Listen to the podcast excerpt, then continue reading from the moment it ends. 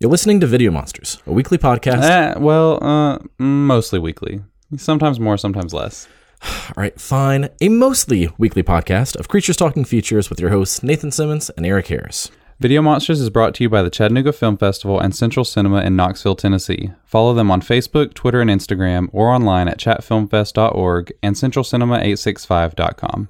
And links for each of these can also be found on our pages, so be sure to follow us at Video Monster Pod on Facebook, Twitter, and Instagram as well.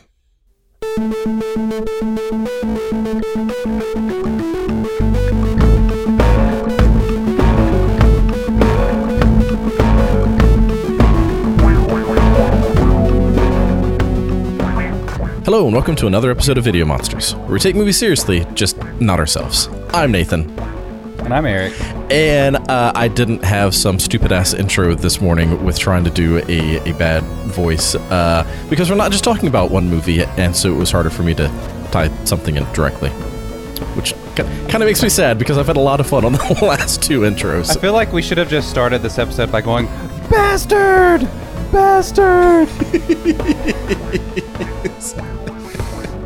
yes.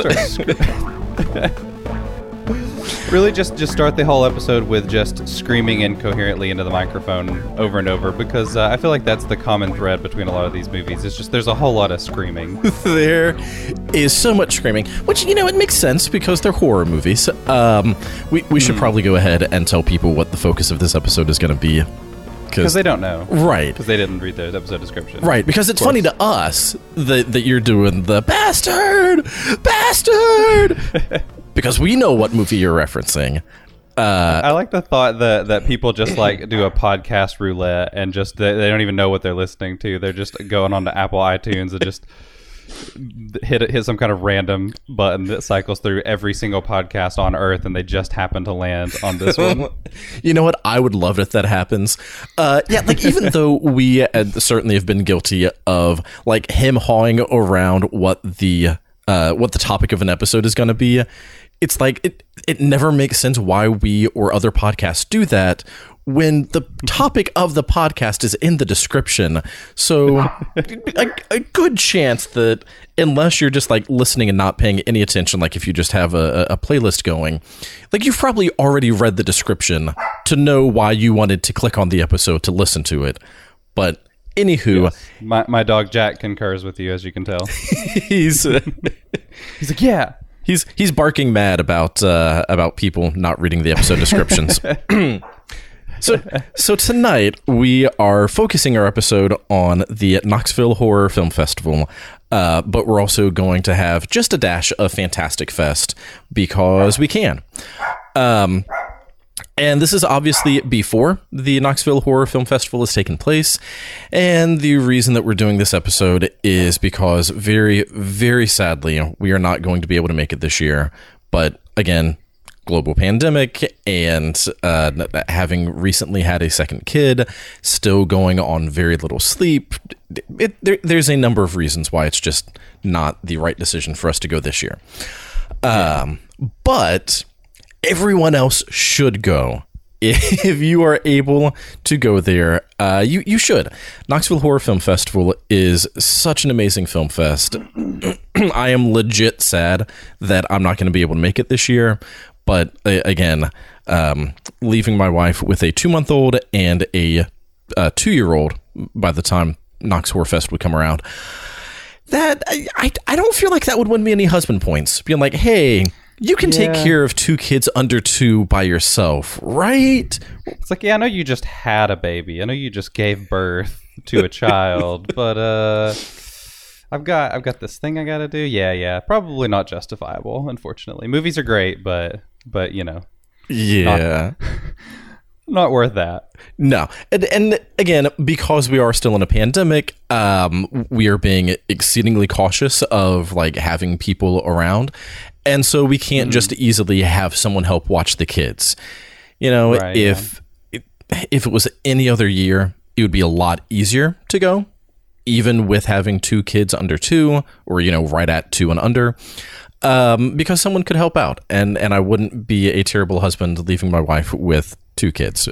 But um, that's not why you came to this episode. You did not come to hear me defend why I'm trying to be a good husband. Uh, you you came to this episode to hear us talk about Knoxville Horror Film Festival.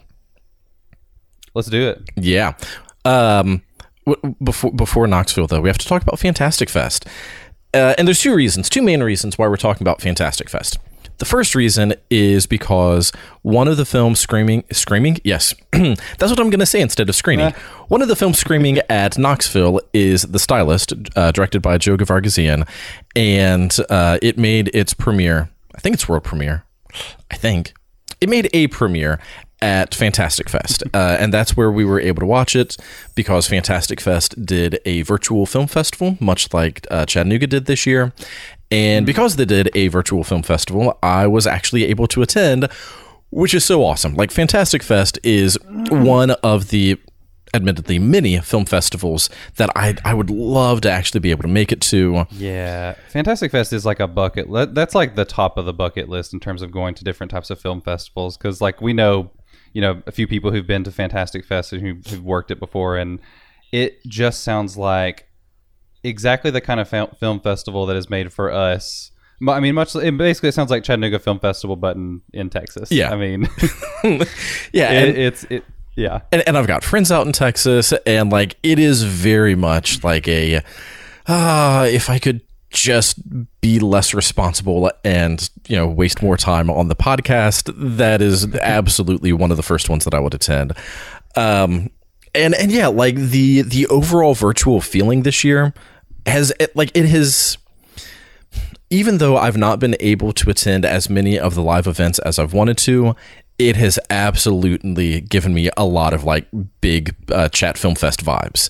Um, Yeah. It's yeah, not just in the films. It's pretty cool the way that the Chat Film Fest really. I feel like they are legitimately a trendsetter in terms of the way that these virtual film festivals have gone. Like, it, I mean, it's easily the best one of the ones that I've I've tried to attend, and and I feel like fantastic. I, well, I love that mean, little of the- save of one of the best ones that I've tried to attend. tried to attend yeah uh, at least in terms of the way that the format works and um, and i feel like the fantastic Fe- i mean fantastic fest obviously took a cue from them with the way that they're doing some of those live events. And um, I, I do like the way that fantastic fest is set up to a lot like where a lot of the screenings are actually free. You just have to rsvp and if you happen to miss it then you can go back later and rent it.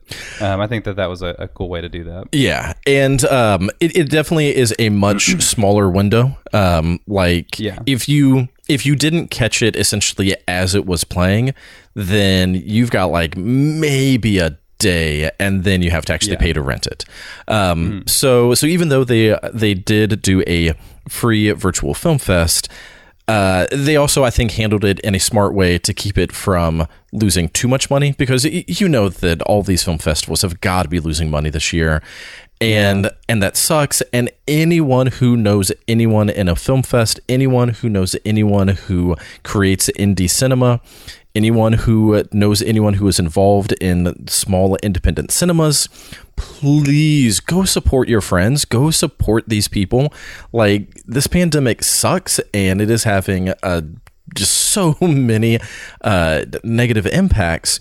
And I don't want to see it kill off indie cinema. I don't want to see it Yeah. kill off film fests.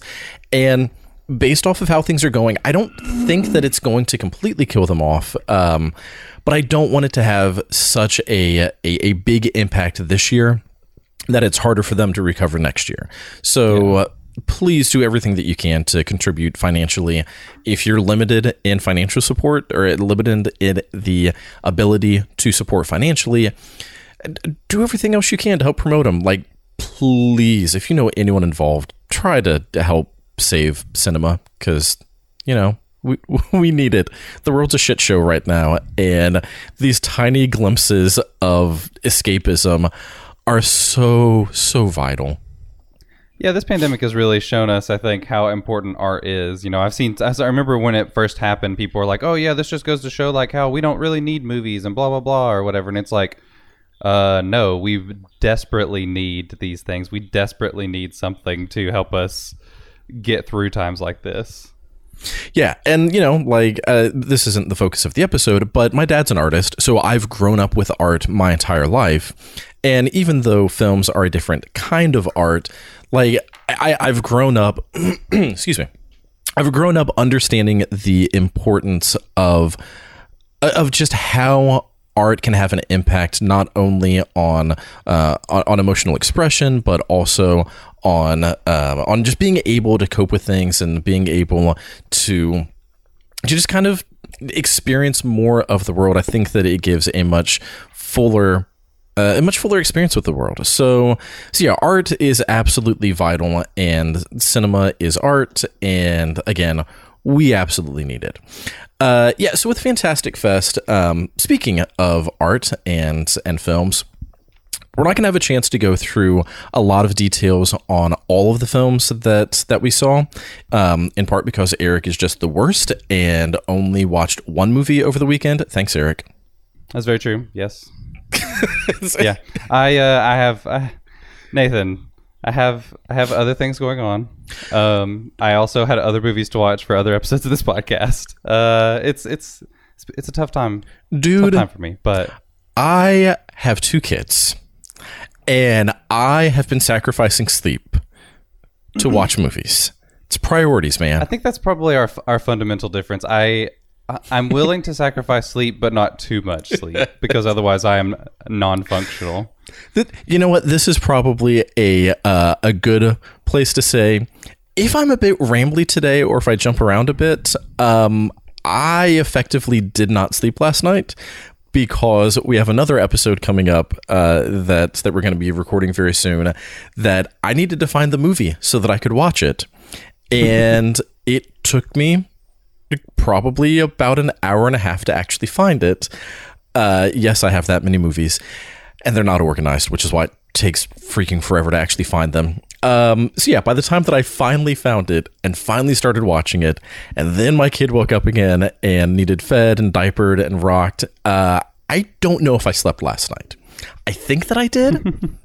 but I might not have. So, so if I'm a bit rambly in this episode, um, I'm I'm going to blame a combination of kid and love of cinema, and both of them are totally worth it. Also, I have coffee. I see that. Yeah, you have you have lots of coffee there.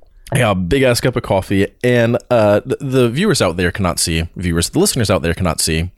But Eric, you can see. It's a lovely haunted yes. house. It is.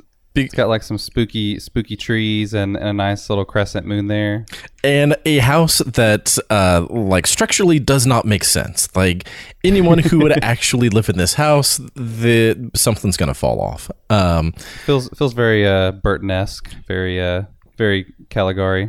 It, ooh, yes, it, it is uh, a bit reminiscent of Cabinet of Dr. Caligari. Uh, it, you also have the little man in the moon. Look, look at that. Oh, I didn't even see that. Yeah. Yeah so not what we're talking about, but it's Halloween, and again, um, my mental faculties are not great right now. Okay, so uh, not going to go through all of the movies, but man, there there are just a few that I feel like we need to highlight. Uh, I, I, would love to talk about all of the shorts because I do love short films, and and this was a pretty solid selection. Um, I don't know when these were made. Like, I don't know if all of these were made during the pandemic, uh, pre pandemic. I, I, don't know. Uh, and not all of them landed quite as strong with me, but th- there was a very solid selection of shorts. Um, but it'll just take way too much time to talk about all of them. So just trust me, uh, any of the shorts that screened at Fantastic Fest, check them out. But there are a few feature films that I do want us to at least briefly mention. Uh, the first one is, and I'm going backwards in order as I'm scrolling through my Letterboxd. uh, The Queen of Black Magic, which is a remake of an 80s um, Asian horror film. And it's not a direct remake in terms of there were some pretty significant uh, plot differences. And it's not the most original movie. Like, watching it, there are a few plot points that it's like, okay, I've seen that before. The scares are almost exactly what and when you would expect them. And so watching it, you're not going to have like an, oh my God, this is the most original movie that is going to shatter what cinema is. Right. but also who cares because holy shit, it was effective. Like, I cared about the characters, the scares, even though they were expected. Like, I knew exactly what was happening and what was going to happen. But because I was watching very late at night while my kids were asleep with headphones on, um, there was at least one scene where I had to set my headphones down, let the movie keep playing because I knew what I was going to be missing, and go to check to make sure that all the doors were locked. Like it, it was legitimately creeping me out. And and again, I knew it. It's not like a oh that came out of nowhere. It's like no, of course that's what's going to happen. But it still kind of gave me the heebie-jeebies, and it was still super effective. And uh, some of the scares, or at least some of the creepiness, is um, like the this ghost woman uh, walking across the floor, and so like you get some of the floor creaking and like a foot dragging across the ground. And my house creaks a little bit when you walk, and by a little bit, I mean.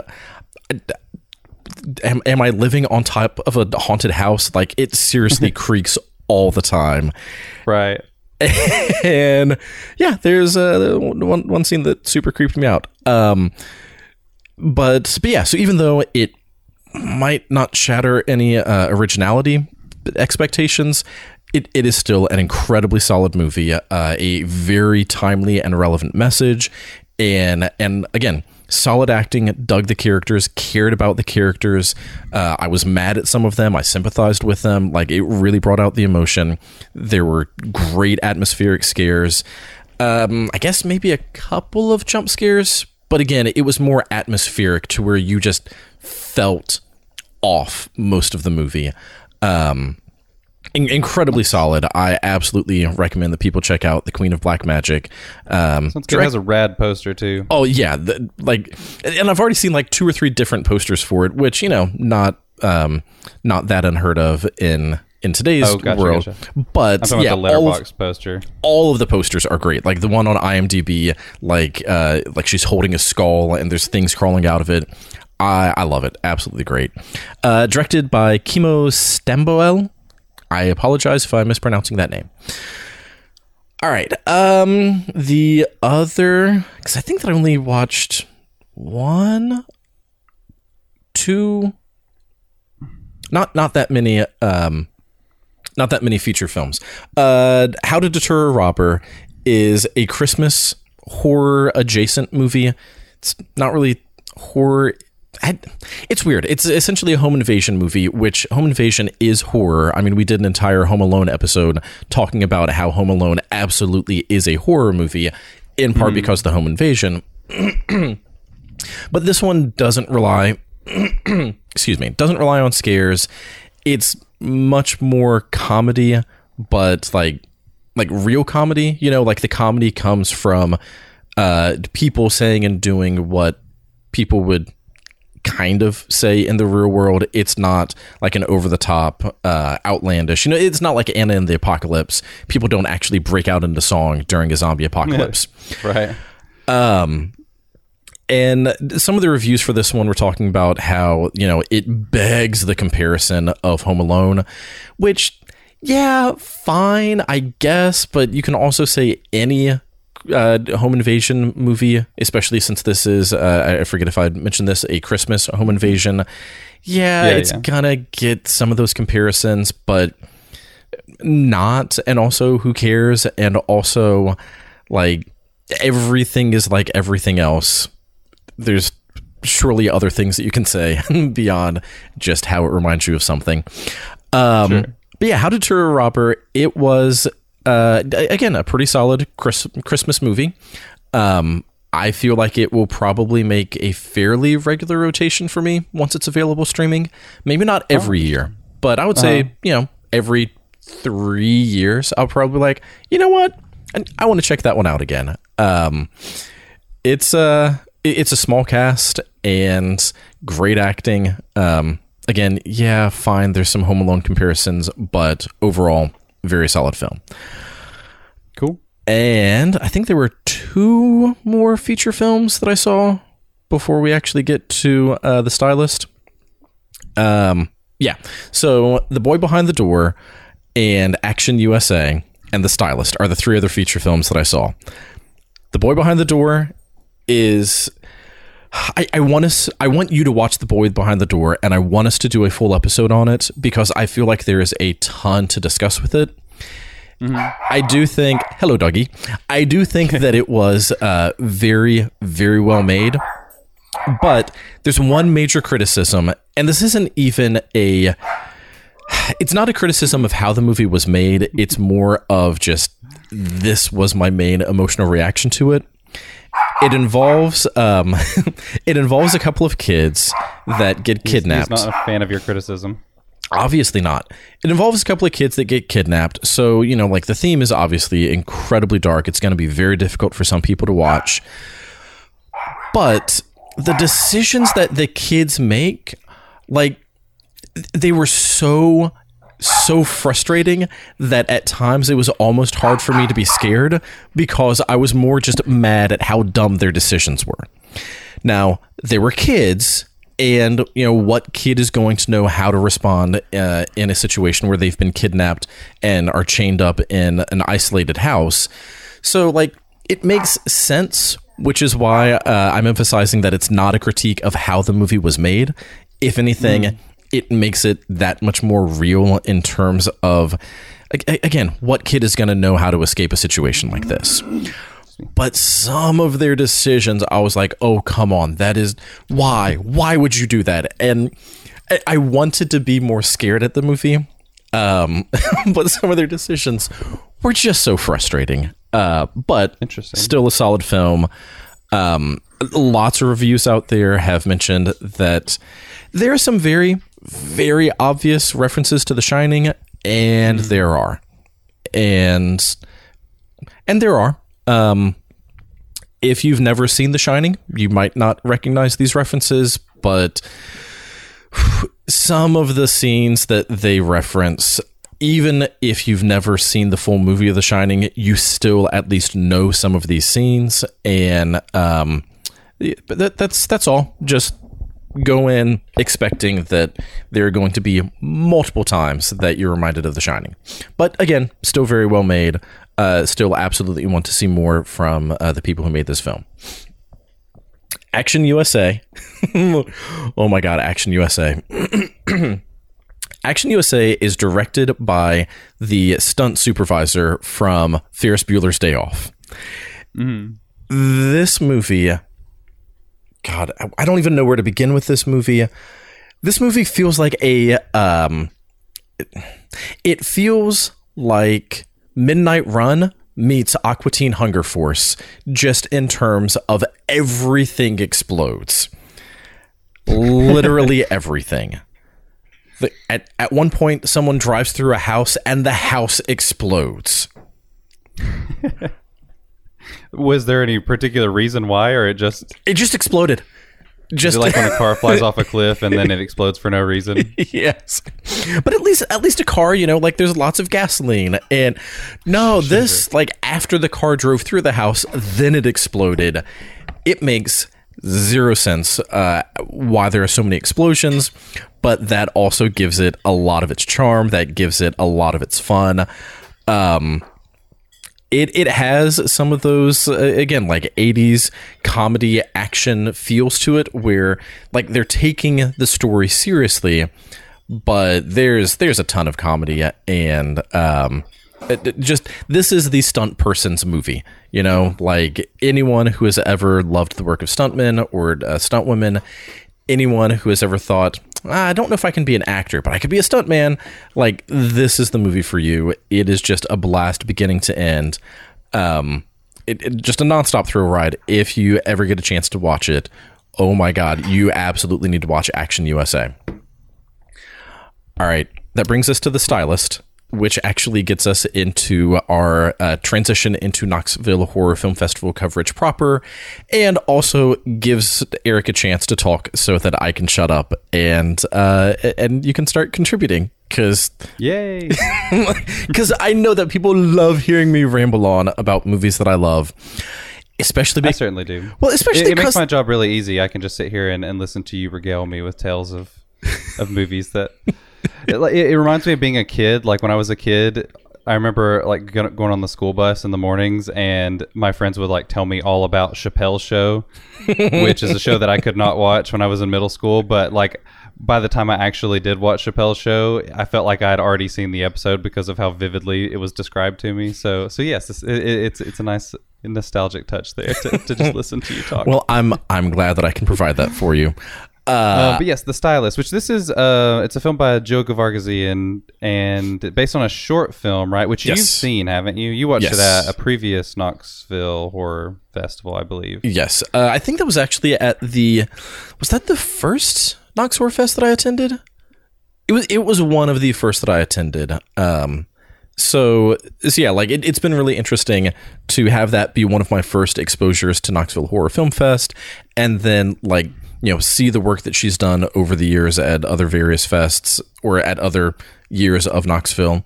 Um, and then to see her actually direct a feature film, like it was really exciting. It, it felt felt weird to like see the actual Kind of growth. progression. yeah.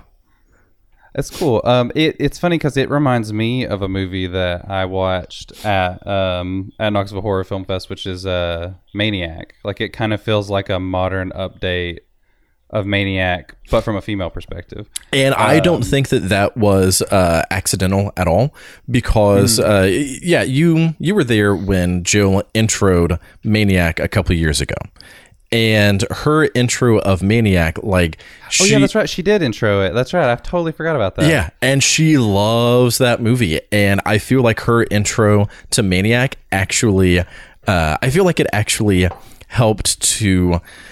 Not to improve the movie, but it gave it a different context. Like when Jill introed Maniac, she talked about how uh, people should watch it as they're watching a, um, or as they would watch a Universal Monsters movie in terms of it being like a more sympathetic character, like obviously a monster, but watch it through the lens of tragedy.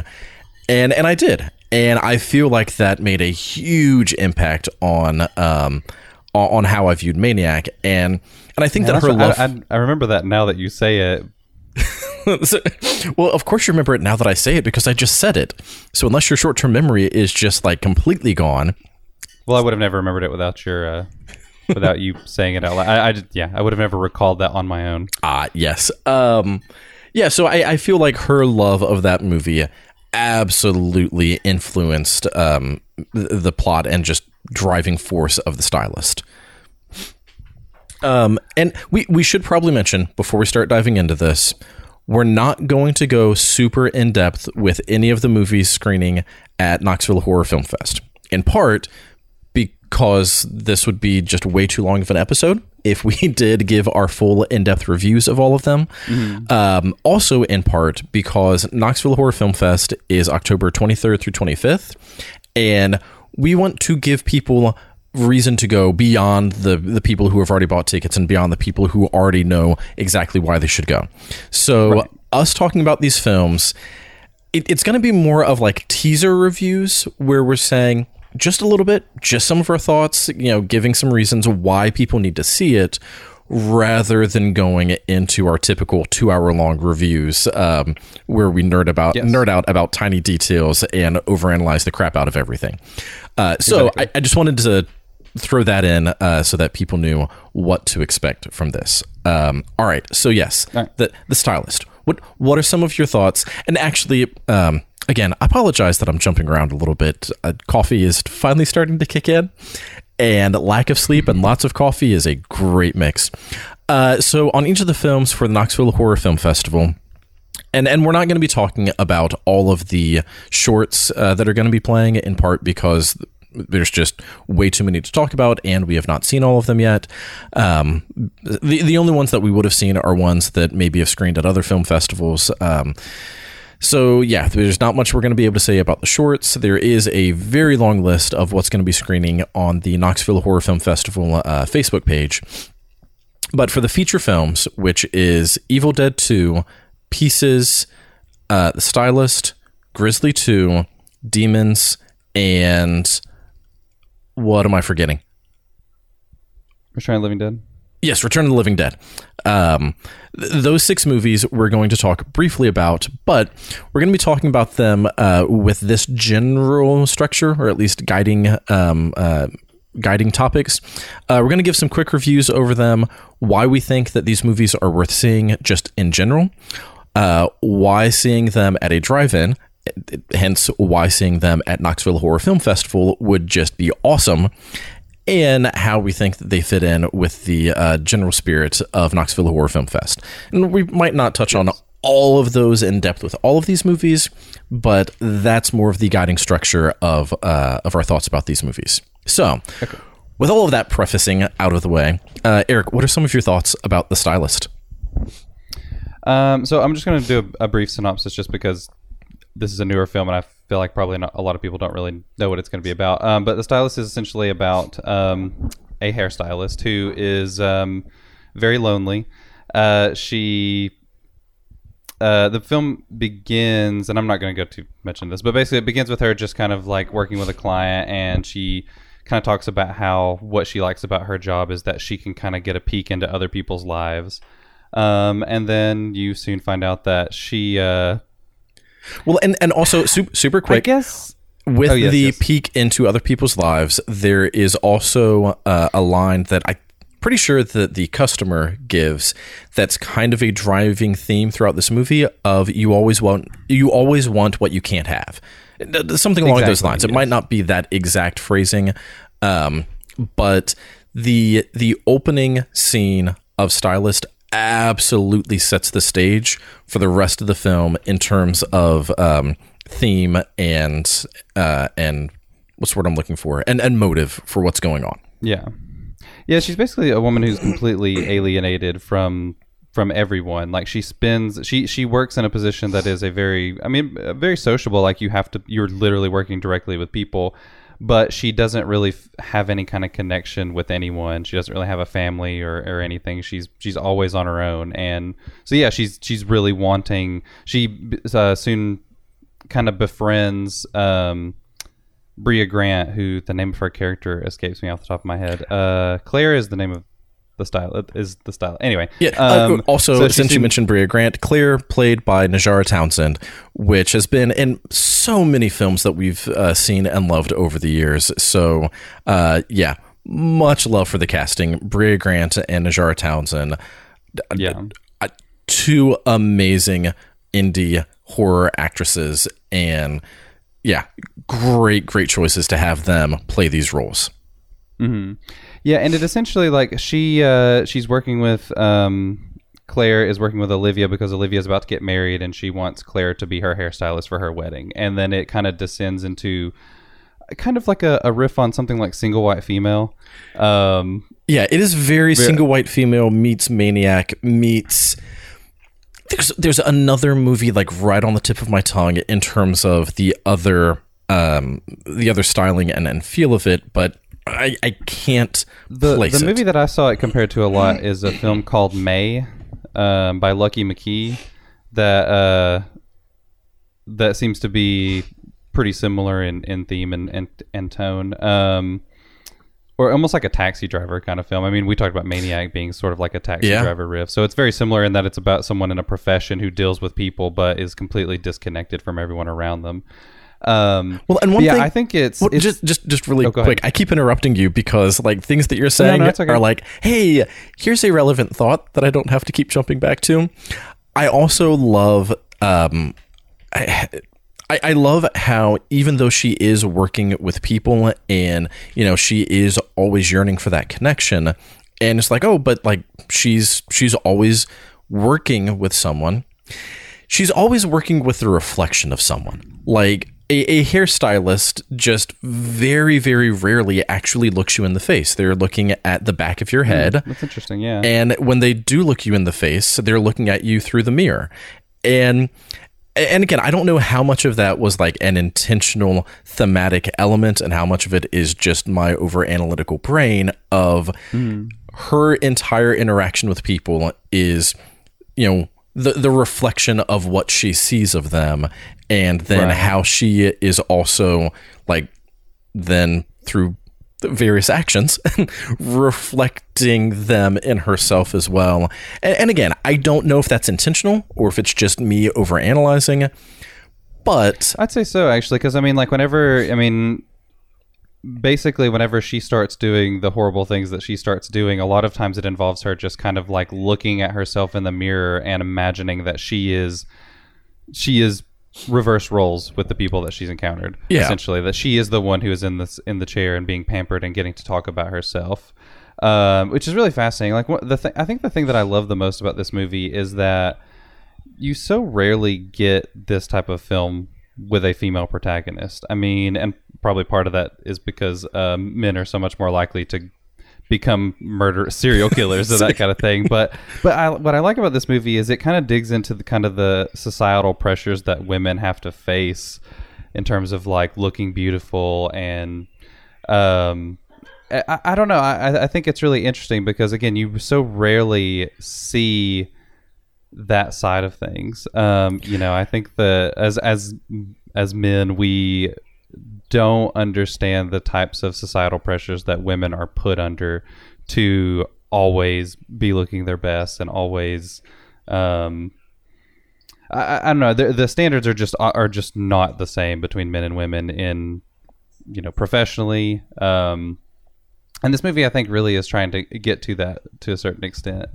Um, yeah and i i could understand how um I could see how there might be some critiques um, of this movie involving it not really being as action driven or it not being quite as like goopy and gory, even though there absolutely are some goopy, squelchy sounds and just like, you know, muscles tearing and yeah, the the sound Yeah. design of this film uh, is so effective. Um, so so like I, I could understand why there might be people out there that that in watching this film think that maybe it's like too slow or too boring. Mm. However, I think that that's missing. I, I think that that's missing so much of what the film is trying to get at. Of it is much more emotionally driven. It is much more that connection. It it you know. Claire is alone a lot, and she does not have much dialogue, and uh, and and you get a lot of scenes of just her in silence. But I, I, I feel like that's actually one of the strengths is you don't have just some dude rambling on saying every single thought that comes into his head. You have that much more. Um, you, you have that much more introspective look into her life. You have much more of how utterly lonely she must be if if all that she's doing is just kind of walking around and not saying much, like I, I feel like that gives you a better sense of the loneliness, and and I do Sure, yeah. feel like having this be uh, much more female driven, I, I think that it gives you a different take on horror that that I think some people are gonna miss. Honestly, like I think that some hmm. people when they watch The Stylist are going to miss the emotional horror of this movie and just be saying like all right where's the ultra violence horror you know Right. Yeah. Th- does that make No, sense Yeah, it makes sense. yeah and, I, and again like, I I, am. I think that that's one of the strengths of this I, I I agree with you to a certain extent. I do think that it maybe could benefit from a little bit of a tighter edit. I think that there are a number of scenes of Claire just kind of walking around and staring at people. Um, which I mean, again, like to sit in that and to try and like sit there and understand what it must be like to just constantly be alone and and always on the outside looking in. Um, I, I do think you need a little bit of that maybe a little bit tighter in a few places, but overall, I mean, it's real. I mean, maybe just trim a few minutes, not not even much at all. Um, but it doesn't break the movie in any way. Right. Um, but what I, I do love, I think that uh, Joe Gevargizian is a really strong director in terms of visual language and style. Um, like it's a gorgeous movie. It's got incredible lighting. Um, like these great like it uses blue and red kind of neon lighting to great effect. Um, w- without feeling like It- excessively like retro porn type of thing. anything. Yeah. Yeah. N- not, Um, not there's anything wrong with that. Some of my favorite movies over the last couple of years have just been like cramming nostalgia down every single part of you. And I love that. It is also nice to have some uh, like some of those nods to retro movies without it being just overloaded with with nostalgia. So yeah, Sure, yeah. it's definitely Um, a nice touch. I uh sorry, I lost my train of thought. Um so yeah, no, I, I I do think she's she's really strong visual stylist. that was funny. I didn't even mean to make that joke. Uh and I t- she also uses like split screen effects, which I always love. Like I think that's something that's so hard to get right in movies and I love the way that she uses split screen to draw comparisons between uh, Claire and Olivia's lives. Um, and then ultimately, the the really the, I think the main reason to see this movie is for the two central performances from Najarra Townsend and Brea Grant. They are both absolutely fantastic in the movie. Um, I there's a part of me that wishes we knew a little bit more about Claire as a person. Like I feel like I feel like I wanted more backstory, but I don't know if that's necessarily a bad thing about the film. It's like, she, as a person, it's like I just wanted to know because, because her performance is so strong. It's like I really wanted to know more about this character and why she is the way that she is. Right. Um, Well, and So, yeah. like you said, I think that's actually a strength. And and here's the weird thing, and I am fully aware of the fact that depending on the movie, I might give I, I might talk about the same thing um, in two different movies in completely different regards. Some movies I might say, "Oh my god, there's like no character development. I don't understand their intentions at all." Whereas other movies, like The Stylist, I'm going to say that I think that that's actually a strength of it makes you want to know more, and and I, and I think that that's one of the things that separates. Um, that like is the dividing line between whether whether or not a movie did something well or frustrating is are you mad that you don't care or are you intrigued because you want more information and and that's that's where I found myself with the stylist of I did want to know more about Claire. In a weird way, I also wanted to know less, you know? Like part of me also didn't want any backstory so that there was even more mystery and even more like mm-hmm. why is she doing this?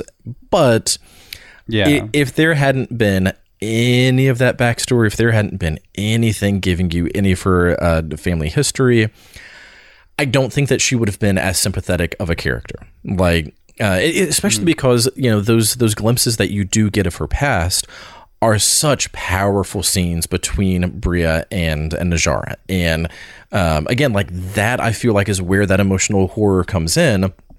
And uh, I, I don't want to spend too much longer talking about this, but this movie does such an incredible job of of showing those ups and downs of emotions. You know, like you see the two of them start to come, uh, start to get closer together, and with how lonely Najarra's character is, like you feel for her, and like, oh, she's starting to find a friend, cool, and then like she starts getting pushed away, and you're like, I mean, I I, I get it, but then like she starts coming back, maybe a little bit overbearing, and then and so it's that give and take and that uh, that emotional back and forth that just gives this movie such a sense of uh, of realism. Um, yeah. you know, it, especially with it being whatever, like the week before um, Brea's character's wedding.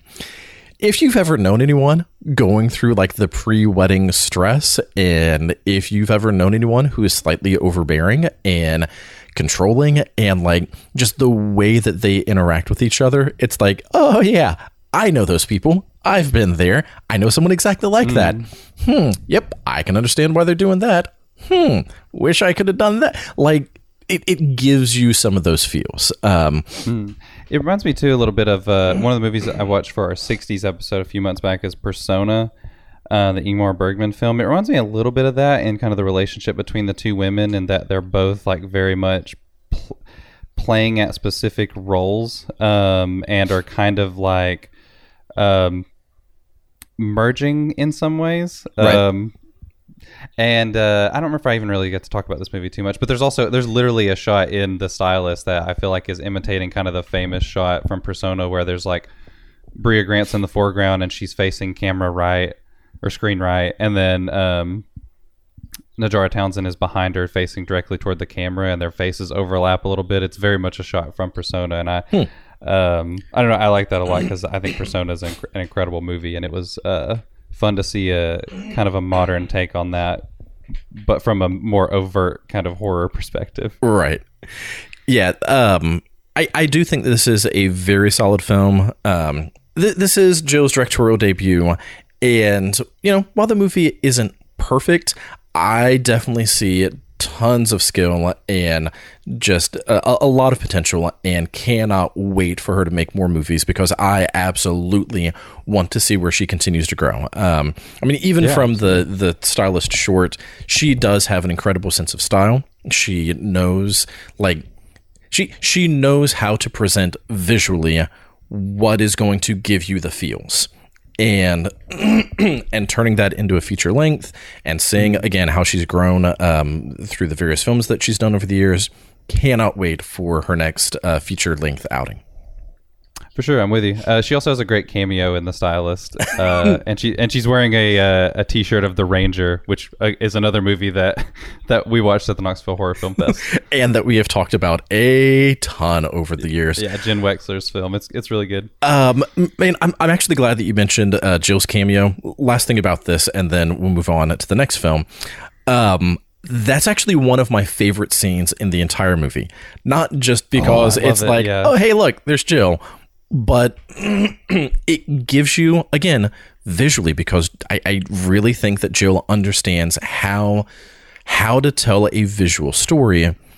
It gives you so much character development and such a huge glimpse into Claire's actual life yeah. in that one scene.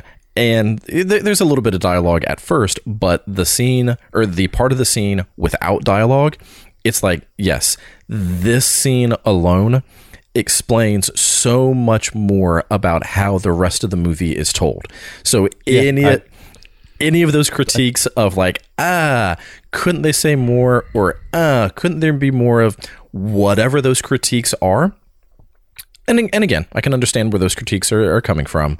But any of those critiques, it's like, okay, watch this scene, and this is going to explain why the other scenes are shot the way that they are and uh, how they are actually advancing the story more than you think that they really are. But yeah, I totally agree. It's it's my favorite scene in the entire movie. Actually, yeah. I, I love that. it is. it's so good. I I absolutely love it. All right, so let's start talking about the rest of the films that are going to be screening. Actually, you know what? Before we talk about the rest of the films that are going to be screening at Knoxville Horror Film Fest, we we kind of forgot to talk about why watching The Stylist uh, in a drive-in format would be awesome. Um, a, a lot of it takes place at night, and there's several scenes of Claire in her car, kind of. Um, dealing with her own internal anxiety. So her That's being in yeah, her car. I, I, I do think this is a solid film. I don't know if this is one that necessarily like needs to be seen in a drive-in. Um, I, mean, I, I don't think it's going to suffer from it, but yeah, in terms of like, oh man, watching this in a drive-in would be awesome. I, I, I don't feel like the movie needs a drive-in format so much as the other ones do. Like, man, the other ones is going to be so easy to talk about why uh, they are like drive-in worthy. Excuse I me. like that take though. The the in the film, it's got a, it, the character is in her car dealing with anxiety, and then in real life, you would be in your car attempting to deal with the anxiety of everything going on in the real world. That's a fun take. yes. All right. So with that out of the way, uh, let's talk about the rest of the films. And and again, the right. other films screening are Evil Dead Two, uh, Pieces, Grizzly Two, Return of the Living Dead, and Demons. And mm. we've already talked, uh, God, so much about Evil Dead Two, and not quite as much, but also a fair amount about Pieces. Excuse me. So we don't need to spend nearly as much time talking about these two films, um, and we do have the four reviews of those, and uh, I will link to those in the episode description. But uh, with not needing to say as much about those two, what are some of the main highlights about Evil Dead 2 and why it should be seen at a drive-in if it's not already completely obvious? Well, Evil Dead 2 is just one of the greatest horror movies ever made. I mean, it is it is one of the best horror sequels. It is one of the best horror remakes. It is uh, it features one of the greatest performances in the history of the genre with Bruce Campbell doing his uh, his incredible physical performance that's very Buster Keaton, very it feels very much like something from a silent era. Um, I I love this movie. This I, I, mentioned this a little bit in our original review, but this kind of gets at why I think this is perfect for a drive-in. But like this is kind of the original gateway horror movie for me. Like as a kid, I really loved horror books, right? Because that was that felt like a much safer space to me than movies. Uh, movies scared me a lot more than than books did. But I remember with Evil Dead 2, the first time I watched it, it was like all the kids in the neighborhood stay the night at someone's house and everybody's like, "Ooh, you want to watch Evil Dead 2?" And despite the fact that I was maybe the oldest person in the group, I was like sitting there like, "Nope, don't want to do that. Don't want to watch this movie."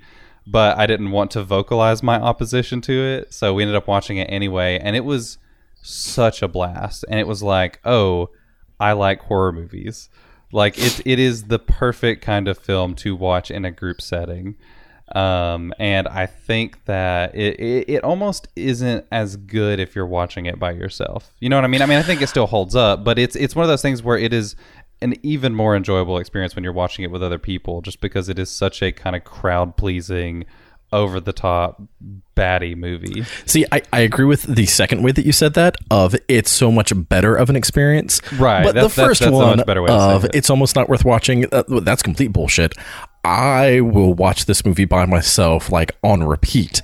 Like I, I'm pretty sure that there has been at least once that I watched Evil Dead 2, and as soon as I was done, I started watching it again because it's just that much fun. Yeah, it's so, absolutely worth watching by yourself if you if you can. I, that was definitely not the best way to put it because it's it's a fantastic movie either way. But it's one of those movies that is so much so like even more enjoyable with with the crowd. Right. Well, absolutely, and, and that's going to be the case with pretty much the rest of these movies that we talk about. Um, yeah. and which is weird, like because Stylist is so um internal. Like I feel like it does in a weird way, almost actually benefit from being watched uh, in a pseudo isolationist way in terms mm. of being able to get like that much more into Claire's head. Uh, yeah. But yeah, the rest of these are just bonkers and so much fun. And being able to share that laughter and being able to share those experiences absolutely make these uh, movies even more enjoyable than they are on their own. Yes. Uh, yeah, I, God, we we've done at least one episode on Evil Dead Two. I feel like we have done like five episodes, but it might just be because we've talked about it so many times in other ways. Yeah, we've talked about it with a few people. We did a uh, like an individual review, and then I feel like some other person well, I know that we've talked about um, Evil Dead overall a lot. Like uh, yeah. E.B. Tolbert, who is the graphic designer for uh, for our logo. Yes. Um, way back when it was me and Lucas, we did we started doing like a oh, super in depth conversation with them. That episode, uh, this is this is well before my time on the podcast, but I've listened to that episode, and EB's story about going up to the Evil Dead cabin is so amazing. Yeah. It is incre- like I highly encourage anyone to go way back. This would have been like 2016 or 17, I think, on this episode. But yeah, go back in the uh, Video Monsters slash Gargoyle archives and uh, check that out because it is a blast. Yeah, I I love EB and man, the stories that he has Whew. And those are just the stories that he has told, like on mic, like other personal stories that he has told about his various experiences with the friends of his and horror movies that he's seen. It's just like, dude, how are you even alive? Yeah. Um, but yeah, like I, I, know that we talked about Evil Dead with him on that episode. We did uh, Evil Dead 2 in his Fear of Decapitation weekend. No, no, no. I think we maybe just did Evil Dead uh, during our personal fears series. We did an episode with Kyle Kukta. So, like, we have done yeah. a ton of Evil Dead coverage. It it is just by far one of my all time favorite movies. Um, you know, like if if it was um, if I had to restrict myself to five movies to watch ever for the rest of my life, Evil Dead Two is Evil Dead, Evil Dead 2, I would go back and forth on which one would actually make the cut, but like there's no question that one of them would be on the I can only watch five movies again for the rest of my life list. It is so much fun. Bruce Campbell is just dear God, I love him. Um, the like you said, the humor is there, the gore is there. It's a great gateway horror movie because there is so much humor that uh, sort of diffuses some of the horror, but the horror is also there, and the gore, and just Evil Dead Two is a perfect movie. Evil Dead is also a perfect really is. movie in different ways, but Yes. oh god, this So great. I, of all the ones that I hate that I'm missing, I hate that I'm missing this one the most.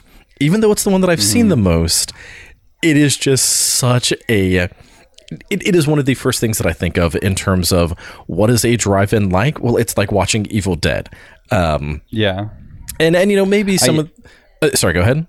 Oh, I was just gonna say I, I'm I'm with you. I think this is uh, easily the best film of the four. Um, uh, well, of the four like classic '80s horror films that they're screening at Knoxville. Um, I love all of them, but Evil Dead is the one that just kind of head head and shoulders is stands above the rest. Yeah, Uh, stands above almost all horror movies, really. Well, and and I do think that it works so great on. Um, I, I think that it works so great uh, in a drive-in setting because of again some of that being in a remote cabin, like you're out kind of in the woods, um, like. As the uh, they're not really deadites in Evil Two. I don't remember when they're officially called deadites, but you know, like as the forest is attacking people. I mean, come on, how great would that be to uh, not be attacked by a tree, but to be watching Evil Dead, get to one of the scenes where the forest is like just super attacking them, and then be like, I have to pee so bad. But I don't know if I want to get out of the car right now. Like, yeah, that'd be awesome. just being outside, I, I feel like is gonna. Um, I, I just feel like it's gonna give it such another level. Um, I I I don't even know what to say about this movie. I love it so much that it's hard to compose my thoughts because it's just like ah, it's perfect. Watch it. Why would you even question it? It is why. Just watch it. Watch it right now. Stop listening to us. Go watch Evil Dead 2 and then come back and keep listening to us. Yes, absolutely. Like I just yeah. Um And then, um, so Evil Dead, it is paired with Pieces, right? Yeah, I want to say that night one. Let me uh, let me pull this up, but I want to say that night one is uh, Evil Dead pieces and and hold on, this image is loading because my computer is slow and stupid. Um, okay. Uh, yeah. So, it if they are screening things in the order that they're showing on the poster, then uh, Evil Dead Two, The Stylist, and Pieces are going to screen together, and then Return of the Living Dead, Demons, and Grizzly Two. Okay, I think that's right. I'm pretty sure that's right. Yeah. That's I mean again that's how it is on the poster. I don't know if that's the actual schedule. Um Oh, hey, look, if I just scroll down. Yes, that is the actual schedule. so, Friday night, uh, the 23rd, is going to be Evil Dead 2, with Stylist Pieces. Saturday night, Return of the Living Dead, Demons, and Grizzly 2, The Revenge. Sorry, not The. Grizzly 2, Revenge. Yes, get it right, Nathan. Uh, sorry. Um. Yeah. So, God, you, man. So part of the reason that Evil Dead 2, I'm trying to regain my thoughts. Just I, I love this movie so much. Part of the reason that Evil Dead 2 is such a great choice and why it fits in with the spirit of Knoxville Horror Film Festival is because last year they screened the 4K restoration of Evil Dead. And so, you know, of, course, it makes sense to uh, to have a little thematic double feature of last year was Evil Dead, this year is Evil Dead Two, and even though there were some great, great movies that I saw last year, watching Evil Dead in 4K was absolutely one of the highlights. And if you go back and listen to our coverage from last year, you'll hear me just gush and ooh and awe about like, oh my god, I love it so much. And um, yeah, it's. I, I feel like it was a very smart decision to, uh, to sort of continue that from last year. So Yes. so yeah, it's one of the many reasons why it fits in with the Knox horror spirit. Um, Also, just you know, we've we've talked a ton about our love for Central Cinema and their love of movies, and like when you go there, it feels like going to uh, to just a, like a cinema clubhouse. It feels like going to the Monster Squad's uh, little treehouse thing. And Evil Dead just feels again, especially Evil Dead Two. It feels like that movie that you almost gauge your compatibility with other horror fans with. Not yeah, right. not saying that someone who doesn't like it is a lesser horror fan. Not saying that at all. People have different styles, people have different opinions. Totally fine if people don't like it. However, when you, you know, like if you're standing in the lobby of Central Cinema and blah, blah, blah, blah, blah, blah, Evil Dead 2, like your ears perk up. And like, who said that? I want to go be friends with them. I, I want to go talk about Evil Dead. Like, Yeah. it, it, I, I'm I'm rambling just because of how much I love this movie. Eric, do you have any coherent thoughts while I try to gather mine a little Um, bit? Are we? I I'm good with Evil Dead. I think. I mean, there's really no more that needs to be said. I mean, it's it's a perfect movie. If you haven't seen it, you absolutely need to. And this would be a fantastic way to experience it for the first time. Um, And and again, I will link to um, to at least one of our episodes, probably the one that we did with Kyle Kukta last year. Um, I, I'll link to Yeah, that episode so that if you do want a two hour version of our thoughts on it, uh, you'll be able to listen to that. Uh, all right, so we already talked about stylist, so let's talk about pieces. Pieces yes one of the one of the great discoveries of this entire podcast um eh, man what what do you say about pieces pieces is kind of Pieces is uh, exactly what you think it is. it's ex- it's exactly what you what you think it is exactly um That's the is- tagline for the movie for anyone who's not aware. So are laughing about it's exactly what you think it is. Like that is how the movie is marketed. You see pieces with a chainsaw on the front and just pieces. It's exactly what you think it is. It's so true and it's so not. Like it's the kind of movie where it, it definitely does give you exactly what you what you would expect but also like it is so unexpected in the way that it delivers those pieces. Um yeah again i don't even know. It, it's such a crazy movie that has absolutely no internal logic that is from one moment to the next you just have no idea like there's no way that you could guess what's going to happen in this movie the, at least not necessarily the way that it happens. Um, and part of that is because it sets up a mystery that it doesn't really it, it puts a lot of like red herrings in there, which is one of my favorite things. The way that it's like trying to make you think, almost like Clue in a way, where it's like trying to make you think like that basically everyone in this movie could be the killer. And it's so fun the way they do it in a very Scooby Doo kind of way. Yeah, not even just like everyone could be the killer, like going out of their way to like say this is the killer. See? See? Like here's all of the very obvious reasons why this is the killer. Yeah. And and It's- when you get to the end and you understand just when you get to the end and I don't really want to spoil it because even though this movie Oh, is don't. almost 40 years old, I feel like there's so much fun in watching it for the first time and getting to the end when you get to the end, you're like, oh, that is just just brilliantly stupid in terms of how well it works and also how much it's just like really wow okay Yeah, wow perfect it's amazing. dumb love It- it, It almost feels like a uh, a spoof of giallo films, kind of, um, and the way that it's kind of like a horror mystery. Um, it's got so many amazing bits of dialogue and so many fun non sequiturs. Like I think one of the best the best moments of the film is whenever um you know it's setting it up as if it, it's doing it's doing a typical setup where it's like oh i think the killer might be out here. And then somebody jumps out and it's like oh hey it's my kung fu professor. Like it's a guy who's just like jumping out doing kung fu it's a little racist a little nothing. but it is, super racist. so- it- it's super racist. It really is. But um, but like just the fact that it happens and it is so just out of nowhere doesn't fit anywhere. Like basically they just had somebody on set who could do kung fu and they're like all right let's just throw this guy in here because this will be fun to have.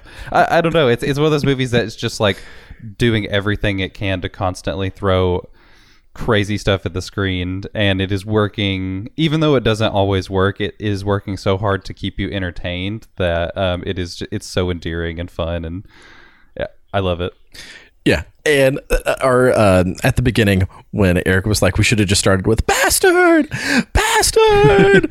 there, there is a scene in Pieces where one of the leads is just screaming "bastard" because yet another person has been cut up by a chainsaw. This, God, this movie. So a, a few episodes ago, when we first announced uh, the films that we're going to be screening at Knoxville Horror Film Fest, and we talked you know, very briefly about how this lineup was like made for video monsters. The first night alone is just such a perfect example of that because, again, Evil Dead 2, perfect movie, one of our all time favorites. But both Evil Dead and Pieces were part of E.B. Tolbert's Fear of Decapitation Week. Yeah. So, like, again, we've covered these before. We absolutely love these. It is a, a great, just, I, I, it is so bonkers. It's one of those movies where like I, I feel like when you look at a lot of 80s horror movies so many of them are sold on the poster you know what i mean? Like where it was like oh we can make a cheap horror movie but you know as long as we get like a really rad poster w- like a cool illustrated po- like you know because i mean this is the video store era so there's so many people Right. who are renting movies just based on the poster art alone this is one of the movies that really lives up to its insane poster art i feel like so many horror movies don't from the time don't really do that but this one absolutely does Yeah. Well, and I I rewatched it leading up to uh, to this episode. Most of it I actually need to finish it before I log it on Letterboxd. Um, but honestly, I was a little worried that it wasn't going to hold up because it is so bonkers that I was worried that a second viewing wasn't going to maintain the same level of entertainment and hilarity and just all of the things that made that initial surprise viewing so amazing. Um, and I am glad to report that this movie does hold up in how ridiculous it is. And it, regardless of how many times you've seen it before, um, rewatching it, there's that same level of just, oh my God, this movie is ridiculous. And like I had forgotten Yeah. about some of the dialogue. Like the, the one girl at the beginning who says something about like there's nothing better than uh, getting high and like there's nothing better than getting high and making love on a waterbed or or something. yeah yeah it's yeah yeah just like that's so God. Oh, there's also uh, another thing that's amazing is that toward the beginning of the movie, there's that scene where the person just like skateboards into the glass pane, and why it makes and no it comes sense. it, it it literally does not affect the plot in any way. It is like you could take that scene out and it would not change anything about the movie other than make it you know worse because that scene is amazing. But at the same time, it's like why is it even there? Like what? it has nothing to do with anything. This- it is so You- so ridiculous. You've already mentioned this, but this movie really is like if Scooby Doo met Giallo met um, d- d- boobies and a chainsaw. Like, I I can't think of another way to describe what this movie is. some of the comedy and some of their decisions are so cartoonish and so dumb and so just like that doesn't even begin to try to make sense. Like, yeah, a person skateboarding into a mirror is something straight out of a cartoon.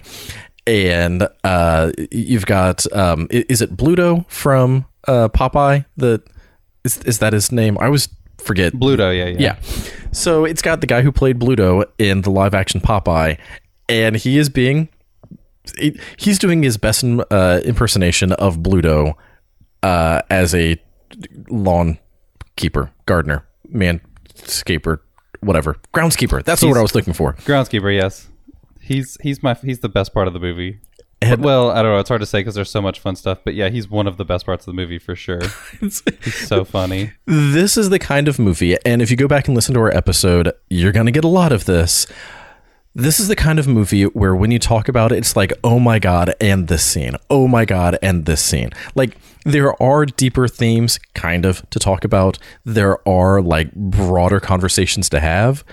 But man, every time that I end up talking about this movie, it turns into, oh my God, this scene. For instance, Yeah. oh my god, the scene where the dude uh, kills the girl in the swimming pool, and then everyone who sees the chainsaw touches it. He's like, Yeah. Oh, yeah. like Bluto sees the chainsaw, about, like, he puts his hand on it, and then there's the blood all over his head. And then the professor, when he sees the chainsaw, he puts his hand on. it, Just like, stop touching the damn chainsaw, people. What is wrong with you? So funny. So so ridiculous. So- yeah. Great. Oh my god, it is I I love this movie more than I can possibly explain.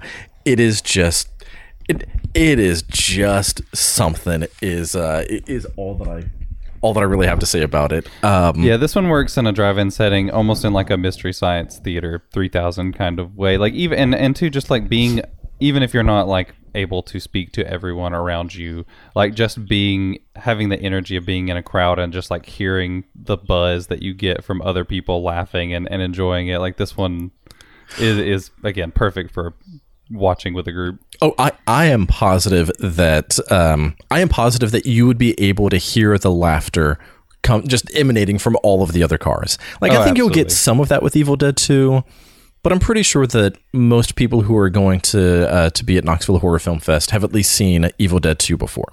I think there's going to be a lot, if not most people there who have already also seen pieces, but it's also a kind of movie that not everyone's seen, and and I do think that there's going to be uh, some some major horror fans there that this is going to be a first time watch for them. Yeah. And so like Evil Dead 2, you're going to get some of the chuckles, but like you know what's coming and and it's almost more of an appreciation than a laughter. With pieces, I I can only imagine just how much laughter is going to be coming from these cars at, at various scenes. It's um yeah, I, I love this movie. Again, we, we've talked about it before. We've covered it. Don't know what more to say. Such a great lineup for uh, for Knoxville Horror Film Festival, and, and again, a perfect way to uh, to cap off night one. This movie is bonkers, and I love it. And I hate that I'm missing it in a drive-in. and you, you, you know what I need to do? Um, we might not actually be able to make this happen just in terms of uh, scheduling and well, mostly scheduling. Um, but I need to set up my projector in my backyard. And Eric, you need to come over and social distance your ass like a good 20 feet away from me. And Yes. we need to have our own mini Knox Horror Fest so that we can at least be there in spirit. Um, It's a great idea. yeah. So we we need to make that happen. We'll, we'll work on the scheduling. All right, let's do it. Not that our listeners need to care about that, but if you are also able to do the same, if for some reason you're not able to make it to Knoxville, be there in spirit, uh, and, and you will be glad that you did. You know what I bet our listeners do care about? Return of the Living Dead. Yes, Return of the Living Dead. I am positive that they care about that. I I watched this movie actually for the first time last year. Um, I feel I feel like we talked about it a little bit in some way, but I don't remember what the context was. But because I, don't think we did a full review. We've it, but, we've um, not we've mentioned it briefly here and there, um, but no, we've we've not done a full review of it yet.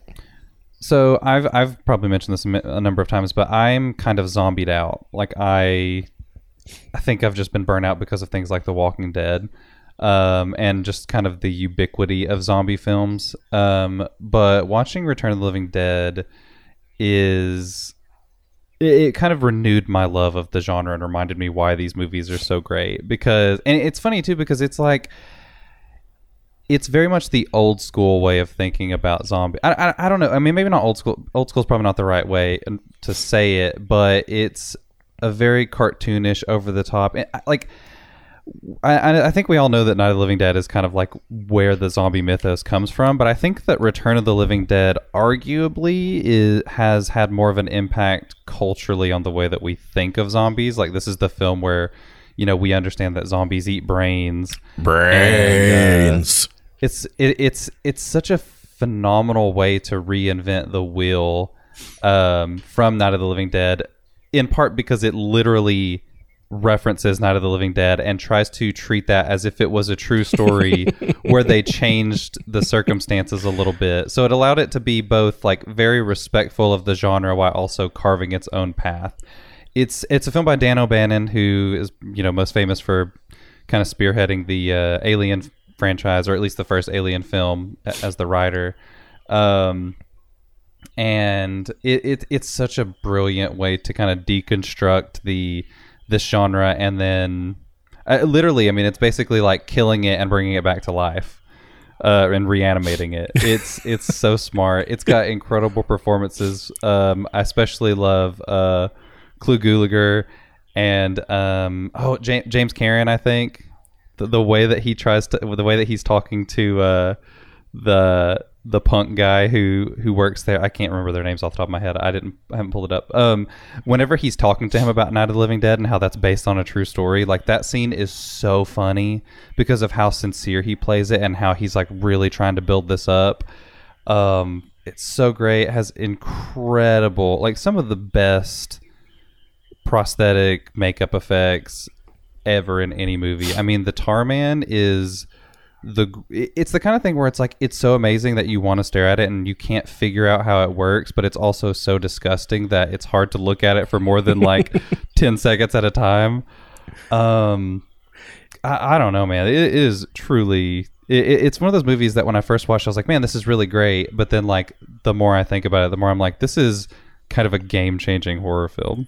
Yeah, we absolutely are going to be doing a full review on Return of the Living Dead at some point because it it needs it. Like we need to talk about this movie for hours, quite possibly four, like the number hours. Yeah, um, yeah. It this Return of the Living Dead is Return of the Living Dead is a movie that, like you said, gives us so much of what pop culture thinks about in terms of zombies. Excuse me. But in a way, it's almost parodying them, you know, like it's yeah. almost making fun of the genre while it reinvents it, while taking it seriously, while having fun with it. And it like it does so many things that uh, that you then find in later zombie movies. So even though in some of Romero's early films you do get the zombies uh, like having a little bit of almost humanity in terms of um, like using tools or or you know like some guttural noises that almost sounds like they're trying to communicate. And you know like there mm. there's that whole um, that whole like zombie conversation of you know what is a zombie? Do they still retain any of their humanity? Do they still have whatever but in Return of the Living Dead, like they they give a very good reasoning, but it's also like that doesn't make a damn bit of sense type of reasoning for how they are reanimated. Mm. But yeah. like they're still alive, but not even remotely alive. And like they can talk and they have motivations it's, and they're smart. And like these are funny because it's it, like those kind of things feel so refreshing because we've moved away from that. Like it drives me crazy that in zombie movies nobody ever calls them zombies. But, like it's like these these zombie movies exist in some like they take it so seriously and they try to exist in the real world, but it's always a real world where nobody has ever seen a zombie movie. Right. And that drives me up the wall and this movie d- does not do that. Like it is it's like, "Oh yeah, these are zombies." And they do all these crazy like it has so much fun with it and just embraces the absurdity. Yeah, and I love the explanation of like why everything gets reanimated and mm-hmm. yeah, the, awesome. God, the ending of this movie is so like, well, yes, of course that's what would happen if this is what you try to do. Like mm-hmm. it's it, anytime that you watch a zombie movie and like, why don't they just blah? And they do blah in in this movie, and they're like, of God, so smart, yes, brilliant, love it. And it makes it worse. Uh, it, it's so great, and also too, I think that these these are probably the best zombies ever put to film because not only are like first of all they're the scariest. Like if I ever had to face a zombie in real life, you know, everybody likes to talk about this scenario. Like these are the worst zombies to face because they are, you know, they're not the kind of zombies you shoot in the head to kill them. Like they are basically you have to just burn them to ashes is the only way to really kill them. But and, that doesn't help. You know, but it, yeah, it doesn't always work. But it's like. Uh, it's super scary just in terms of like they're completely unstoppable. You could cut them to pieces and they're still they're still animated. But also the idea of turning into one of these zombies and being stuck in this kind of kind of immortality where there is absolutely no escape. Like what what like the idea of like even if you're burned to ashes, are you still somewhere in there are you still technically alive in some way because Well, you know you yeah, can't like- actually kill these things. I mean, the fact that they have like skeletons that are reanimated, so like there's no brain to kill. You know, like Mm-hmm. and, and and again, such a smart way to handle some of these things that um, I, I don't want us to get too far into this because I want us to do a full episode and be able to dive into all of this. Um, but I I love that the motivation of these zombies isn't hunger. It's not like some sort of animalistic or um, uh, um, like behavior that's been ingrained in them in terms of feeding. These zombies experience pain and they're trying they're to dampen the pain. Yeah. And th- this movie almost makes zombies sympathetic, which I cannot think of another movie that's done that. The- Uh, that- there are specific zombies that have been sympathetic as they are humans Right, turning yeah. it into a zombie, uh, or you like know, like the like the one in Day of the Dead or uh, uh, no, Dawn of the is it is it Day or Day Dawn? of the Dead, the one where they're in the bunker. That We covered that. I haven't seen Dawn of the Dead. I've seen Day of the Dead. yeah, though. so that's the one. Day I can't think of the name of the zombie. Dead with Bub, and then that's it, yes. Dawn of the Dead. One of the characters when he turns into a zombie again, like there's some sympathy as they are changing, but except for Bub, like there's not many actual zombies that you care about. He's given humanity. Right. But the fact that all of these zombies are just trying to escape the pain, it's like, I, huh. So with life the- it- sucks like, and it only gets worse after you're dead. Well, exactly. shit. It's so horrifying, and and like it's it's it's crazy too because I think that um, the scene where they get that torso and they're basically interrogating it is uh, it's a movie that has so much fun with the idea of zombies, and it's you know really just trying to be super entertaining. But like that scene where they get the torso and interrogate it and find out why the what the zombies are motivated by by pain is legitimately horrifying. Like first of all, the pro- that that animatronic or whatever it is that they have is unreal. I mean, it is so scary looking and so believable and so oh my gosh, it's it's incredible. But yeah, it's it's really sad and really horrifying. Like on an existential level, it is terrifying. Yep. Um, it's amazing that this movie is able to do something like that while also, you know, having the goopiest, grossest, goofiest types of horror thrown in there as well. Well, I also just love how punk rock this movie is. Like, and not Mm-hmm. just because of uh, the like, not just because of those punks that are a good what two thirds of the cast almost, Uh, like actual Yeah. cast, not zombie cast. Um, but you know, like th- just the overall tone is very punk and very uh, counterculture and very Mm-hmm. like, oh, you thought this is what zombies are? No, you're wrong. They're this, and this is why it's so much worse. And I, I, I love the soundtrack. This movie is so much fun. But one of the things that I love about the um, about there being that sort of gang of punks and like getting to know them and getting to understand them and caring about them as people is you get a lot of that um, you get a lot of that understanding of you know there's a pretty sizable portion of being punk rock that is this is how I'm dealing with the pain of life. Not saying that everyone who is punk is like clinically depressed or anything, but like go back and look through society.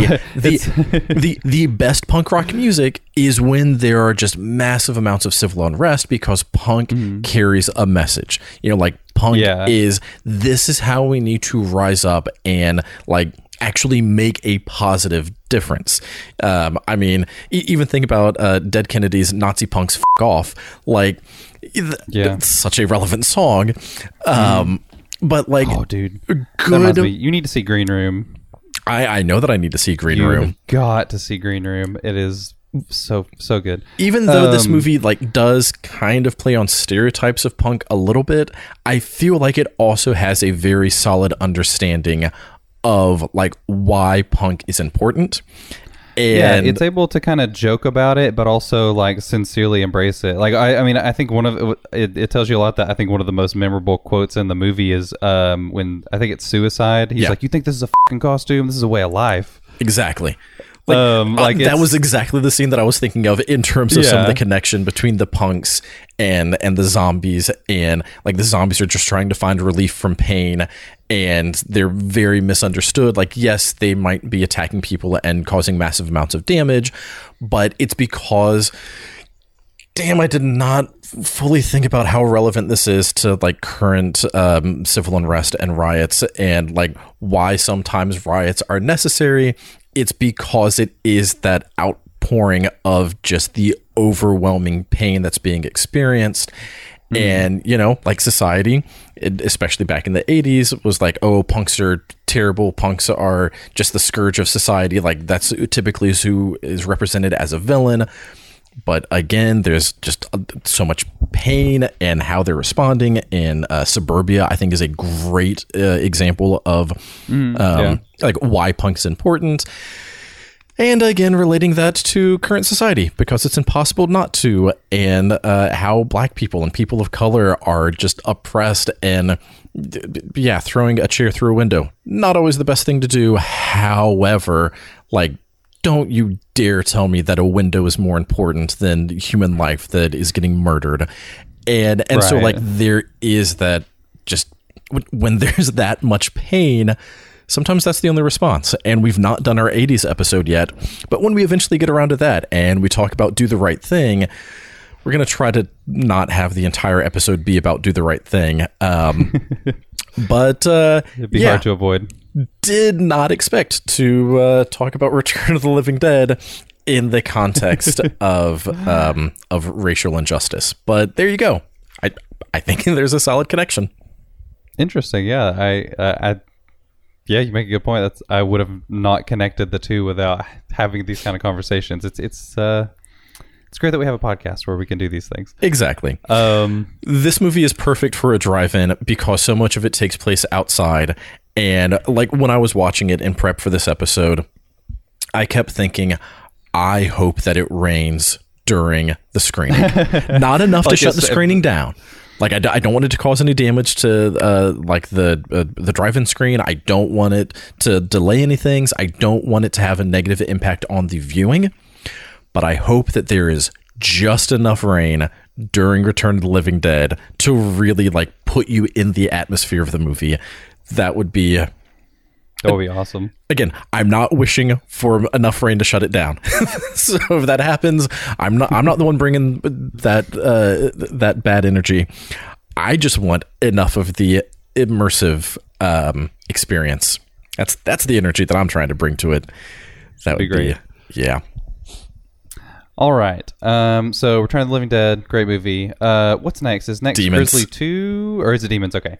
So Demons, aka Demoni, aka Demons Two, in Germany, um, because it's an Italian film. So obviously the the titles and numbers don't make any damn sense. Right. Um, so this is a film that pairs very well with Return of the Living Dead because it is, even though they're demons, they're essentially just zombies. Um, It pairs so It well that it of- almost pairs too well in terms of yeah, I, I kind of wish that they were doing Grizzly and then Demons, or Demons then Grizzly, then Return Living Dead, or like it. it- It's a great decision, and they absolutely pair well together. But again, they are so on the nose that it. Mm-hmm. It almost feels like it is an Italian ripoff of, of Return of the Living Dead to a certain extent, but they came out the same year, so I don't think that's the case. But um, but yeah, uh, it, it's crazy how, how similar they are. They even have like a scene with punks driving around in the car who happen. I mean, it's plot wise. I, I love that they're snorting coke through a coke can. it's so funny. Uh, so Demons is a movie that is um, essentially. I want to say it's the movie that Return of the Living Dead would be if it wasn't quite as smart. And that sounds like I'm criticizing Demons and saying it's not a smart movie. But Demons is a movie that does not care whatsoever about telling a specific story about people. It is literally just, hey, we're going to put some people in a movie theater, we're going to lock them in there, and we're going to unleash hell on them. Yep. And there's not much more to it than that. And Demons So, is if you're- visual beginning to end. Like, yeah, there's a story, sort of, but I don't think that there was a script. I think that there was a hey, this would be a cool scene. Like Yeah, I, I, I think much, I think that there's storyboarding, but no script. Uh, and and again, that's not a bad thing. We're not criticizing it because oh Mm. my god, this movie is so much fun. It really is. It's a lot of fun. It's gorgeously made. Like it is such a such a wonderfully colorful movie. Um, always fun to look at. It's got an amazing score by Claudio Simonetti of Goblin.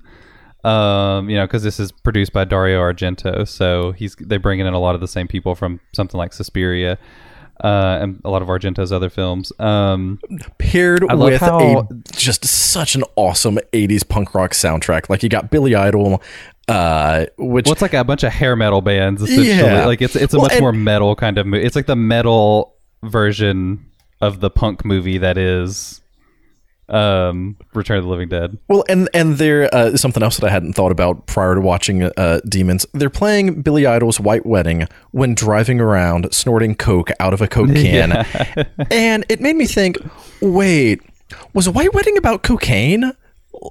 Just and, and again, because of that pairing, maybe I wouldn't have thought about it otherwise. But it, if it is, again, it's so on the nose where it's just like, really, you're going to listen to a song about cocaine while you're doing cocaine? See what I did there?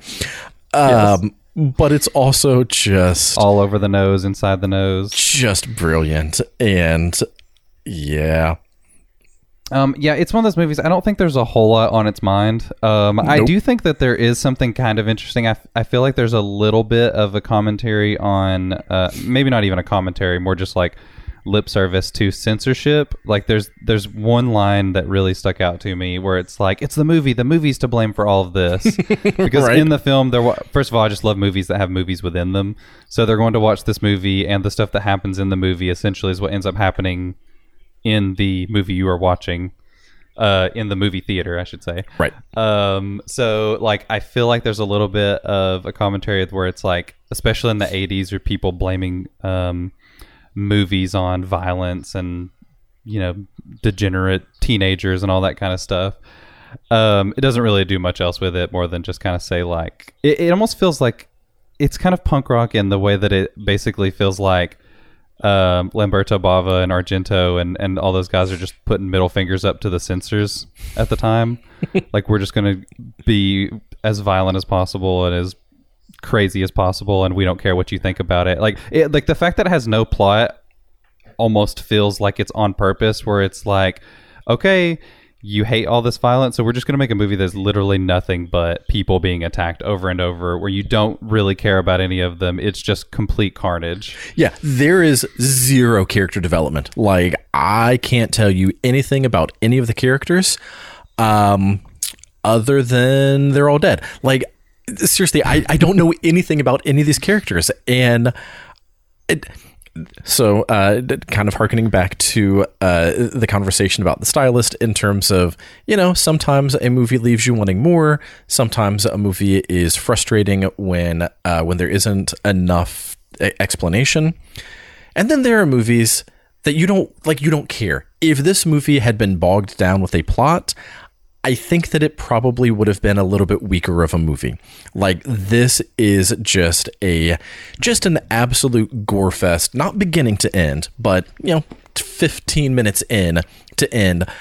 That's it. Like there's no they- they're trying to find a way out, they're trying to find a way to stop it, but there's no explanation for why these things are happening. There's no explanation Yeah. for what started all of this. It is literally just here's enough of a setup to get them to where they need to be and demon zombies. Just everyone turning into demons and eating everyone and it it doesn't make any sense. And and i love it and it's beautiful and it is goopy and gory and i I still don't know how they did some of the effects and the scene where the dude is driving around on a motorcycle with a katana because who cares about spoilers? It is dumb and I love it. I love the, the way this movie just absolutely does not give a shit about logic in Nope. any way.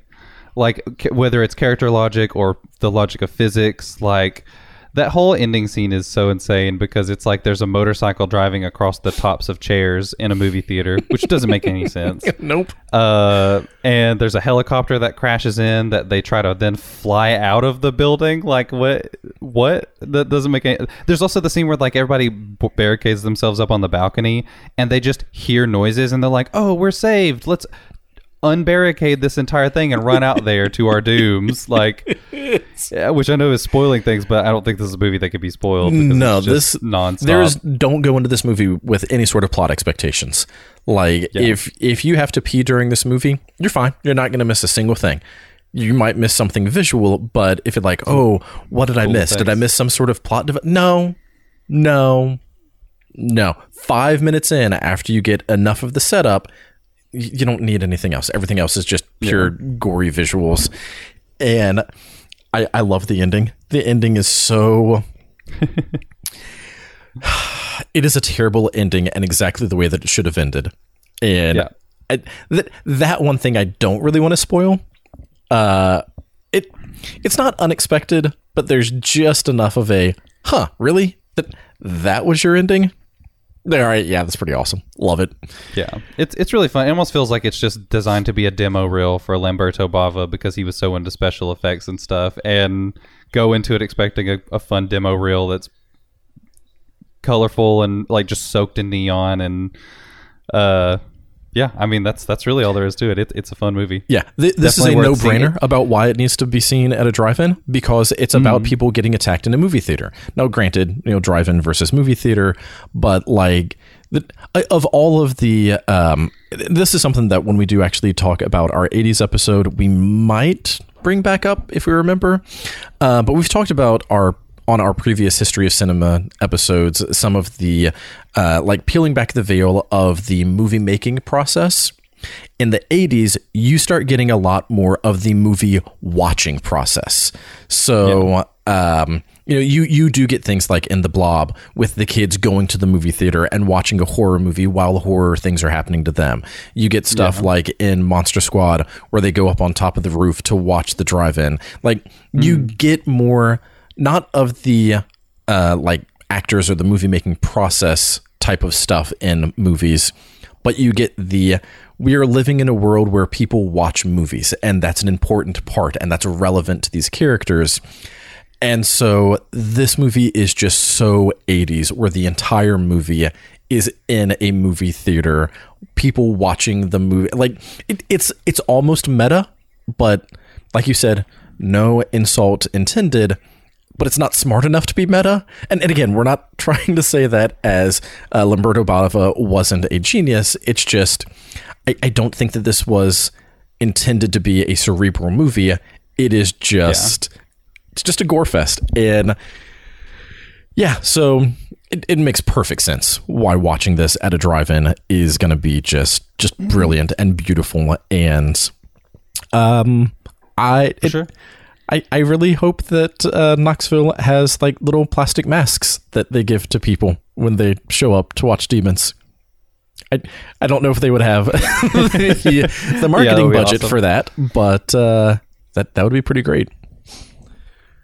Oh God! all right so All we have one movie left Yes, and it's grizzly yeah. This Which- this is a bear of a Grizzly film 2. to talk about. Grizzly Grizzly 2 Revenge, a film that has been seen by uh despite being made in 1983, I think, has been seen by almost no one. this is such a cool this this is such a cool thing that they did because last year they had Girdlerthon where they watched the original Grizzly which was directed by William Girdler and um and then now this year you get to do Grizzly 2, which I don't know exactly how connected it really is to the original film. It wasn't necessarily made to be a sequel to Grizzly, I don't think. But, I imagine um, it's probably as relevant as Jaws the Revenge, especially since this is just straight up Grizzly Revenge. And sure, yeah. Grizzly, the, the extent of what I'm going to say, I'm going to elaborate, obviously. Grizzly is just the bear version of Jaws. So I love the fact Right. that Grizzly 2 Revenge and Jaws, what, what is it, three, four, whatever number it is, the Revenge. It's just. Uh, could, could it be any more obvious? Um So, yes, you were saying relevant things. Uh, well, I was just talking about Grizzly Two was is a movie that um, has was made in the '80s, but due to all kinds of insane circumstances, was never really finished until recently. Um, and there's a really phenomenal article on uh, that was on the Ringer about Grizzly Two and kind of like all the production troubles that it had, and it's a wild story, like producers running off with money and um and the crazy thing too is like this was supposed to be like a debut film for Charlie Sheen. And I don't remember if it's a debut but it's one of the first films for George Clooney and uh, Laura Dern as well which is so crazy that like actors of that pedigree were in this film to begin with. Like that it goes into kind of like them talking about their experiences making this film um, I don't know. It's fascinating. It, it, would be so interesting to go back and see this movie now in retrospect, considering where their careers went. Um, and yeah, I don't really. I watched a trailer for it, um, and it looks crazy. There's also this really um, interesting idea where like there's a subplot in the film about a huge concert, which was um, oh, where is it that they filmed this movie? It's uh, like Eastern Europe. Uh, shoot, I'm losing my train of thought. In Budapest.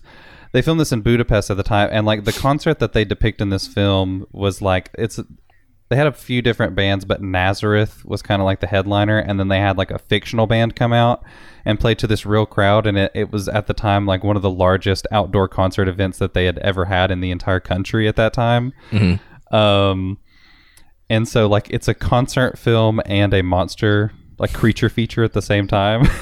sure. So, uh, so that would Jonathan that would Rhys pair Davies well as a with, bear hunter. That would pair well with demons in terms of people going to a movie theater and being attacked uh, versus going outside to a concert and being attacked, and mm-hmm. how you're not safe anywhere. You're not safe indoors. You're not safe outdoors. Well, that's that is a very smart pairing. There are monsters everywhere. Exactly. Um, so yeah, anyway, I, I've probably butchered the story overall, but I highly recommend people go check out that article on the Ringer because it is fascinating. The story of this movie, I, it's the kind of thing where I like. I almost feel like watching the movie probably cannot live up to the insanity of, um, of just like the story behind it and the kind of legendary status it's taken on over the years. Uh, but at the same time, I'm so curious about it, and I'm sure it's going to be just like an absolute blast to to watch it under the circumstances. I feel so. I didn't have a chance to to read that article because I've been too busy doing everything else. Um, but I feel based off of what you were just saying about it that Grizzly Two is the type of movie that within five to seven years, hopefully closer to five, we will have a documentary of like the making of so that you do get more of yeah. the here's the insanity of this movie. I have no idea whether or not that's That'd actually going to happen, but it feels like this is the kind of movie that would be perfect for that uh, in terms of because there are some of these bigger name stars like getting more of their um, getting more of their take on it now, and you know, like uh, getting some of that unreleased footage. And I, I would, I would love to see this in a double feature with a documentary about it, because if the movie doesn't live up to all of that insanity, I feel like watching why it was insane would add to the appreciation of the insanity of the movie. Yeah, for sure. So yeah, uh, obviously we haven't seen it because again, so far it's hardly been viewed by anyone. Um, but I did watch Grizzly leading up to this episode, and it it is just Jaws in the forest. Like that's that's mm all that it is. It's great. Like it is legitimately a good movie. Part of the reason why it's legitimately a good movie is because it is following almost beat for beat a perfect movie. Um, but but that's fine. You know, at some point we might go and do a, a, a Jaws ripoff series because that could be a lot of fun. That would be fun, yeah. But like so much about this movie is just okay. I know exactly what's going to happen next because I've seen Jaws, and there, there's one thing about this movie that I was wrong about that did break from Jaws. Everything else, like like exactly like I, I knew exactly what was going to happen, and that was fine. Right. It was still a very enjoyable experience. Uh, and again, this is just talking about Grizzly, not Grizzly Two. But with as fun as Grizzly was, uh, I can't imagine Grizzly Two not being fun. And um, yeah, it makes perfect sense to watch it in a drive-in because again, it's an outdoor horror movie and you're going to be outdoors and even though we do not have grizzlies in uh, in southeast Tennessee, at least I don't think that we have grizzly bears. Do we? Grizzlies are more of like a northwestern thing, right? I don't know. I know we have bears. But, yeah, we definitely Like have bears. That was going to be the thing that I was saying is even though I don't think that we have grizzlies, Speaking of bears, we do have a lot of bears in in Tennessee. You know, like that's uh, it's almost our state mascots. Um, you know, go go to Gatlinburg and just everything is bear, everything everywhere. So uh, I I feel like that even though it's not based in Tennessee and it wasn't filmed anywhere around here, in in a weird way, I feel like there's almost a a sort of spiritual connection because of bears. So sure, yeah. you know, and I, even within the last week, there was a bear running around in Chattanooga. yeah, that's right. That's right. So, so there's that. It's just publicity for this uh for the screening. They're gonna be there's gonna be one in Knoxville soon. Man, I I hope not because uh, I think that they actually put that bear down. I hope that they, they didn't. did, yeah. God, They, ha- they always uh, why? yeah, they had to euthanize it. That's too bad. Uh, um, people are the worst. I know. Just gonna It's, uh, throw that out there. bears are way better than people. Bears are better than people. Um, yeah. So yeah, Grizzly was a lot of fun, and the people who are going to be able to see Grizzly 2, I envy you because, well, I just envy you. Seems like it's going to be a great experience and a great way to cap off the drive-in, and just again, this lineup feels perfect. This feels like a perfect not only lineup for Video Monsters, but just such a great way to take the spirit of Knoxville Horror Film Fest and, due to the circumstances of a global pandemic, keep things the same level of fun and the same level of love for movies and and just put it in our, our unfortunately very shitty situation and uh, give people just an absolute blast. So, um, uh, I I, th- I know that I mentioned this on a previous episode. I don't think that we've mentioned it on this episode. Um, passes are selling out incredibly quickly. So if you have not yet bought a pass to go to the Knoxville Horror Film Fest, do that right now. There's not that many that remain. Uh, and part of that is because, you know, there's only so many spaces at a drive in. Um, one important thing to note is tickets for the drive-in are still based off of per person, not per car. So if you try to get like a van of 30 people, you're still going to have to like each person have a pass. It's not going to be um you can't just buy like one ticket for the van. Um for, Yeah. at, for whoever that might be relevant for who thinks that they might try to try to scam the system a little bit don't pay for per person uh, and yeah you can go to knoxhorrorfest.com for additional details about the film festival uh, for for tickets. Um, there's again I, I love knoxville horror film festival more than i can possibly explain. It is one of the things that i love so much about uh, indie cinema. It's one of the things that i love so much about horror movies. It's one of the things that i love so much about living in tennessee and it legitimately breaks my heart that we're not going to be able to be there this year. But uh, William and everyone involved in Knoxville Horror Film Festival and Central Cinema, we love you guys. We cannot wait until the stupid pandemic is over so that we can be back there just laughing our asses off with amazing horror movies. And we- love you. Hope you have a absolute blast this year. All right. Eric, any final thoughts about Knoxville? That's uh that's that's about all that I've got Oh, yeah, to say about that. I think that covers it. All right. Eric, where do you want people to find you? Uh, you can find me on Twitter at the Chimerican. That is T H E C H I M E R I C A N. Um, you can find me on Instagram at Chimerican Reviews and on Letterboxd at Eric J A Y. And you can follow me slash the podcast on Facebook, Twitter, Instagram, and Letterboxd at Video Monster Pod. Uh, and you can also follow me personally on Letterboxd at The Gargoyle. And if you enjoyed this episode and want to keep coming back for more of our insane ramblings about the movies that we love, just uh, subscribe wherever you get your podcasts. Just do a search for Video Monsters. And uh, yeah, like and subscribe and keep coming back and go enjoy some horror movies. We're, we are in October.